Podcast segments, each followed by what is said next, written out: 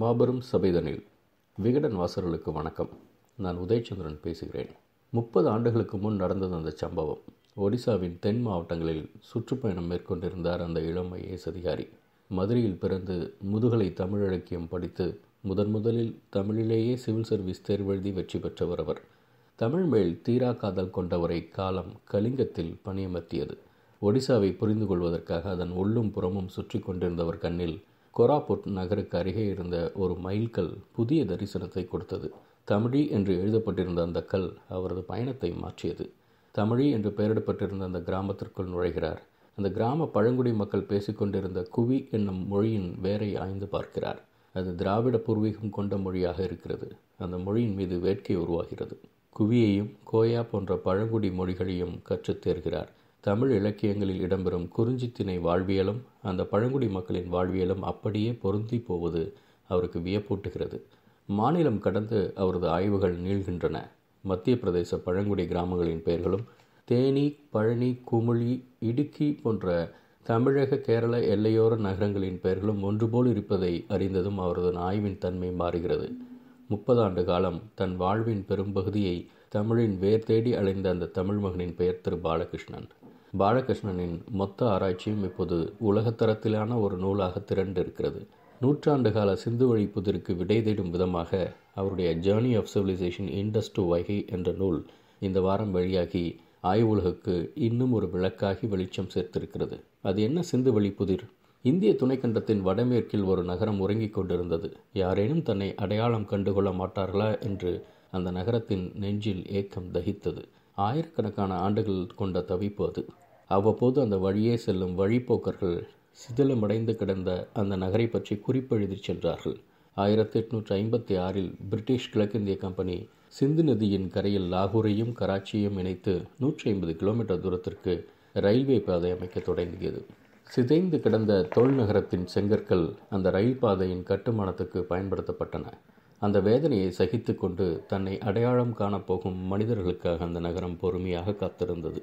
British ஆட்சிக்கு எதிராக ஒத்துழையாமை இயக்கம் நடத்திய மகாத்மா காந்தியை காலம் இந்து முஸ்லீம் ஒற்றுமைக்காக உண்ணாவிரதம் மேற்கொள்ள பணித்த ஆயிரத்தி தொள்ளாயிரத்தி இருபத்தி நான்காம் ஆண்டு. அதே சமயம் பஞ்சாப் மற்றும் சிந்து மாகாணங்களில் அகழாய்வு மேற்கொண்டிருந்த தொல்லியல் அலுவலர்கள் தாங்கள் கண்டெடுத்த பொருட்களுடன் சிம்லா நோக்கி விரைந்து கொண்டிருந்தனர். கோடைகால தலைநகரின் கார்டன் மாளிகையில் சர் ஜான் மார்ஷல் காத்து கொண்டிருந்தார். இந்திய தொழில்துறையின் டைரக்டர் ஜெனரலான அவர் முன்னால் அகழாய்வில் கண்டெடுக்கப்பட்ட பொருட்கள் அடுக்கப்பட்டன. மொஹஞ்சதாரா ஹரப்பா இரண்டு இடங்களுக்கும் இடையே சுமார் எழுநூறு கிலோமீட்டர் இடைவெளி இருந்தாலும் இரு இடங்களிலும் கிடைத்த பொருட்களின் ஒற்றுமையை ஆச்சரியத்தை கொடுத்தது. சுடுமண் உருவங்கள் முத்திரைகள் செங்கற்கள் என அனைத்தையும் ஆய்வு செய்த மார்ஷலின் முகத்தில் மகிழ்ச்சி பரவுகிறது. ஆயிரத்தி தொள்ளாயிரத்தி இருபத்தி நான்காம் ஆண்டு செப்டம்பர் மாத இல்லஸ்ட்ரேட்டட் லண்டன் நியூஸ் பத்திரிகையில் அதுவரை உலகம் அறிந்திராத ஐந்தாயிரம் ஆண்டு பழமையான சிந்துவெளி நாகரிகம் பற்றி அறிவிக்கிறார். அன்றிலிருந்து இன்று வரை சிந்துவெளி நாகரிகத்தின் மீதான ஆர்வம் குறையவே இல்லை. ஆய்வாளர்களையும் மக்களையும் தொடர்ந்து அந்த தொல்நகரம் கவர்ந்தெழுத்து கொண்டே இருக்கிறது. என்ன காரணம்? ஐந்தாயிரம் ஆண்டுகளுக்கு முன்பே நகரமைப்பு கட்டட நேர்த்தி நீர் மேலாண்மை கழிவு நீர் குழாய்கள் துறைமுகம் அழகிய அணிகலன்கள் சுடுமண் உருவங்கள் என அந்த நகர குழிகளுக்குள் கிடைத்த தொல்லியல் பொக்கிஷங்களை அடுக்கிக் கொண்டே போகலாம். அது மட்டுமல்ல இதுவரை படித்தறிய முடியாத சிந்துவெளி முத்திரைகளும் அதன் மீதான ஆர்வத்தை கூட்டத்தான் செய்கின்றன. சிந்துவெளி நாகரிகத்தின் சிறப்புகள் இருக்கட்டும். அந்த நகரத்தில் வாழ்ந்த மக்கள் யார்? நாகரிகம் தழைத்திருந்த அந்த நகரம் சிதைந்து போனது எப்படி? சிந்து வழி மக்களின் வழிவந்த தலைமுறையினர் எங்கே போனார்கள்? இப்போது எங்கே இருக்கிறார்கள்? இவையெல்லாம் தான் சிந்து வழி புதிர்கள். இந்த புதிர்களுக்கு விடை தேட முயன்று களைத்து போனது ஆய்வுலகம். திராவிட கருதுகோளை முன்வைத்து ஹீராஸ் பாதிரியார் சுனிதகுமார் சட்டர்ஜி முதல் அஸ்கோ பார்ப்பலா ஐராவதாம் மகாதேவன் வரை பலரும் ஆய்வு செய்து எழுதியிருக்கிறார்கள். அவற்றையெல்லாம் தாண்டி இப்போது வந்திருக்கிற பாலகிருஷ்ணனின் புதிய நூல் என்ன சொல்ல வருகிறது? ஊர் பெயர்களை வைத்து அதன் தோற்றம் வரலாறு என ஆய்வு செய்யும் முறை இடப்பெயர் ஆய்வு டோப்போனமி என்று அழைக்கப்படும். அதன்படி தமிழ்நாடு உள்ளிட்ட நான்கு இந்திய மாநிலங்களில் உள்ள சுமார் இரண்டு லட்சம் ஊர் பெயர்களையும் சிந்துவெளி நாகரிகம் செழித்திருந்த இன்றைய ஆப்கானிஸ்தான் பாகிஸ்தான் பகுதியில் உள்ள இரண்டு லட்சம் ஊர் பெயர்களையும் பொருத்தி பார்த்தால் இரண்டாயிரத்தி முப்பத்தி ஏழு பெயர்கள் மிகச்சரியாக பொருந்து வருகின்றன. அது மட்டுமல்ல கொர்க்கை வஞ்சி தொண்டி ஆகிய பெயர்கள் இந்தியாவின் வடமேற்கு மாநிலங்களிலும் பாகிஸ்தானிலும் இன்றும் இருக்கின்றன. ஊர் பட்டி பள்ளி என்று முடியும் இடப்பெயர்கள் ஆப்கானிஸ்தானில் அதிகம். தொல்காப்பியம் குறிப்பிடும் தமிழின் வட்டார வழக்குகள் புழங்கும் தென்பாண்டி குட்டநாடு மலைநாடு அருவநாடு என அனைத்தும் அதே பெயர்களில் இன்றும் ஆப்கானிஸ்தான் பாகிஸ்தான் பகுதியில் இருக்கின்றன. பாரி பேகன் போன்ற சங்ககால வேளிரின் பெயர்கள் மூவேந்தர்களை குறிக்கும் கரிகாலன் சோழன் சேரல் உதியன் மாறன் செழியன் எல்லாம் இடப்பெயர்களாக அங்கே நிலைத்திருக்கின்றன. காவேரி வாழா பாண்டியன் வாழா முருகன் தனிகே குமரன் வாழி பொதினே மத்ரை வன்னி அங்குள்ள ஊர் பெயர்கள் தமிழுக்கு மிக நெருக்கமாக இருக்கின்றன. பாகிஸ்தானின் பிராகுய் என்னும் திராவிட குடும்பத்தைச் சேர்ந்த மொழியில் கல் என்னும் சொல் அதே பொருள் தாங்கி வருகிறது. அந்த பகுதியில் காணப்படும் மலை வரை கோடு என்ற பின்னொட்டுகளோடு முடியும் பெரும்பான்மையான இடங்கள் கடல் பட்டத்திலிருந்து பலாயிரம் அடிகள் உயரமான பகுதிகளாகவே இருப்பதும் வியப்புதான். சிந்து புதிரின் அடுத்த கட்டத்திற்கு செல்லும் முன் நூலாசிரியர் முன்வைக்கும் சில கேள்விகள் முக்கியமானவை. பழந்தமிழ் இலக்கியங்களில் அடிக்கடி இடம்பெறும் மூதூர் எங்கே இருந்திருக்கும்? தொல்புகழ் பெரும்பெயர் எதை குறிக்கும்? சங்க இலக்கியங்களில் தெற்கே இருந்து வீசும் தென்றல் பருவமழையை தாங்கி கிழக்கிலிருந்து வீசும் கொண்டல் ஆகியவற்றை காட்டிலும் வடக்கிலிருந்து கடுங்குளிர் கொண்டு வீசும் வாடை தீப்பிழம்புகக்கும் கோடை ஆகிய இரண்டும் அதிக அளவில் இடம்பெறுகின்றன. இது வடவேங்கடம் முதல் தென்குமரி வரை மட்டுமல்ல தென்னிந்திய நிலப்பரப்பிற்கே புதுமையானது தானே சிறுபானாற்று படையில் வரும் ஒட்டகமும் இமயமலை பற்றிய குறிப்புடன் வலம் வரும் கவரிமாவும் எப்படி இடம்பெற்றன? நன்னன் செய் நன்னன் ஆண்ட கொங்கானம் எங்கே?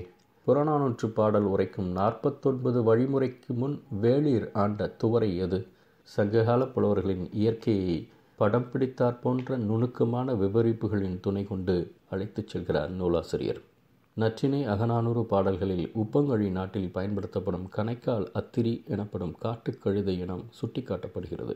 குறிப்பாக அகநானூற்று பாடல் ஒன்றில் தலைவியை பார்க்க அத்திரி வகை கழுதையில் அமர்ந்து தலைவன் செல்லும்போது உப்பங்கழியில் அக்கழுதையின் கால்களை சுறாமீன் கடித்ததை பற்றி ஒரு குறிப்பு வருகிறது. அந்த குறிப்பிட்ட கழுதையினம் அரிய வகை சுறாமீனும் வாழக்கூடிய உப்பங்கழி பகுதி இந்தியாவிலேயே குஜராத்தின் கட்ச் வளைகுடாதான் என்று ஆதாரத்துடன் நிறுவுகிறார் நூலாசிரியர். வறண்ட பகுதியில் பெரும் பசியோடு அலையும் ஒட்டகம் ஒன்று எலும்பை தின்னும் அரிய காட்சி சிறுபானாற்று படையிலும் அகனானூற்று பாடலிலும் இடம்பெறுகிறது. தமிழகத்தில் பாலை நிலமே இல்லாத நிலையில் அக்காட்சியானது குஜராத் பகுதிக்கே பொருந்து வருகிறது. அது மட்டுமல்ல வடக்கிலிருந்து வீசும் கடுங்குளிர் வாடைக்காற்று மேற்கிலிருந்து பாலைத்திணையில் இடம்பெறும் எரிவாய் கோடைக்காற்றும் அந்த பாடல்கள் இயற்றப்பட்ட பகுதி இன்றைய குஜராத்தாக இருக்கக்கூடும் என்பது நவீன விண்ட்ரோஸ் கிராஃபிக்கல் டூல் வழியே நிறுவப்படுகிறது. சங்க இலக்கியங்கள் குறிப்பிடும் நன்னன் அரசாண்ட பொன்படு கொங்கானம் ஏழில் குன்றம் எங்கே என்று தேடினால் இன்றைய மராட்டியத்தில் நாசிக் நகரத்திற்கு அருகே சப்தசிருங்கி எனும் ஏழு மழைகள் அடங்கிய சக்தி பீடம் கிடைக்கிறது. பெருஞ்சேரல் இரும்புரை விந்திய மலையில் எழுந்தருளிய கொற்றவியை வணங்கியதாக புறநானூற்றில் ஒரு குறிப்பு வருகிறது. இன்றும் மகாராஷ்டிரா பகுதியில் இருபத்தி இரண்டு இடங்கள் வையை என வழங்கப்படுகின்றன. அத்தனை இடங்களும் ஏதாவது ஒரு நதி குளம் கால்வாய் போன்ற நீர்நிலைகளை ஒட்டியே அமைந்துள்ளன என்பதுதான் வியப்பு. அகநானூற்றை ஒட்டி அகம் எழுநூறு என்று கருதத்தக்க சட்டசாயி என்ற ஆயிரத்தி எட்நூறு ஆண்டுகளுக்கு முன் தொகுக்கப்பட்ட நூலில் தலைவன் தலைவியின் காதல் வாழ்க்கை சங்க இலக்கிய மரபுப்படியே அமைந்திருக்கிறது. பழந்தமிழ் மன்னர்களின் ஆட்சி பரப்பு இந்தியாவின் வடமேற்கு பகுதி வரை நீண்டிருந்தது என்பதை சங்க இலக்கியங்கள் நிறுவுகின்றன. அதன் தொடர்ச்சியாக சிந்துவழி நாகரிக மக்கள் சங்ககால தமிழரின் மூதாதையர் என நிரூபிக்கும் வகையில் வலுவான ஆதாரங்களை முன்வைக்கிறது பாலகிருஷ்ணன் எழுதியுள்ள இந்த நூல். சிந்துவழி நாகரிகத்தின் வீழ்ச்சிக்கு பிறகு குஜராத் மராட்டியம் வழியாக தெற்கு நோக்கி பயணம் நிகழ்ந்திருக்க வேண்டும். அலையலையாய் நிகழ்ந்த இடப்பெயர்வுகள் ஏற்கனவே பழந்தமிழ் பரப்பில் வசித்த மக்களுடன் இரண்டர கலந்திருக்க வேண்டும். சங்க இலக்கிய பாடல்கள் ஒரு சில ஆண்டுகளில் இயற்றப்பட்டு ஒரே நாளில் தொகுக்கப்பட்டவை அல்ல. ஆயிரக்கணக்கான ஆண்டுகளின் நினைவலைகளின் தொகுப்பே என்ற தெளிவு இங்கு அவசியம். சிந்துவெளி நாகரிகத்தில் முதன்மையாக காணப்படும் தாய் தெய்வ வழிபாடு ஆதிச்சநல்லூரிலும் தொடர்கிறது. வன்னி மரத்தின் முக்கியத்துவம் சிந்துவெளி தொடங்கி நாடெங்கும் பரவி ஏன் மதுரை மீனாட்சியம்மன் திருக்கோவில் வரை நிறைந்திருக்கிறது. சிந்துவெளி முத்திரையில் காணப்படும் சேவர் சண்டை விழுப்புரம் இந்தலூர் கல்வெட்டிலும் காணப்படுகிறது. மொகஞ்சதராவின் திமிழ் கொண்ட காலை இன்றும் அலங்காநல்லூரில் வளம் வருகிறது. கீழடியில் கிடைத்த குறியீடுகள் சிந்துவெளி குறியீடுகளுடன் ஒத்துப்போகின்றன. சேயோன் செம்மை செங்கல் என சங்க இலக்கியங்களில் அதிகம் விரைவி வரும் சிவப்பு நிறம் சிந்துவெளியிலும் எதிரொலிக்கிறது. சிந்துவெளி தொடங்கி தமிழகம் வரை சிவப்பு கருப்பு இருவண்ண பானை வழித்தடம் இருக்கிறது. இப்படி அடுக்கடுக்காக ஆதாரங்கள் அணிவகுக்கும் போது சிந்துவழி விட்ட இடமும் சங்க இலக்கியம் தொட்ட இடமும் என்ற சொற்றொடரின் பொருள் புலனாகிறது. இதுவரை நடைபெற்ற சிந்துவெளி புதிரை விளக்கும் முயற்சிகளில் மிக முக்கியமானது இந்த நூல். இந்த நூல் பேசும் பொருள் முன்வைக்கும் ஆதாரங்கள் இன்னும் பல ஆண்டுகளுக்கு பேசப்படும். விரைவில் இந்நூல் தமிழில் வெளிவந்தால் வருங்காலத்தில் இதையொட்டி நூறு நூல்கள் புதிதாய் எழுதப்படக்கூடும். முப்பது ஆண்டுகால உழைப்பில் முகிழ்ந்த journey of civilisation Indus to Vaigai எனும் இந்த நூல் சிந்துவெளி நாகரிகத்தின் செழிப்பில் தென்னிந்திய நிலப்பரப்பில் பரவி இருக்கும் ஆதி குடிகளின் பங்கு குறித்து ஆதாரத்துடன் விளக்குகிறது. அதிலும் சிந்துவெளி நாகரிகத்திற்கு உரிமை கொண்டாடும் தகுதி தமிழுக்கே அதிகம் என்பதை உரத்துச் சொல்கிறது. இந்த சிந்துவெளி பயணம் குறித்து ஒன்றை சுருங்கச் சொல்லலாம். ததும்பி வழியும் தமிழ் பெருமிதம். நன்றி.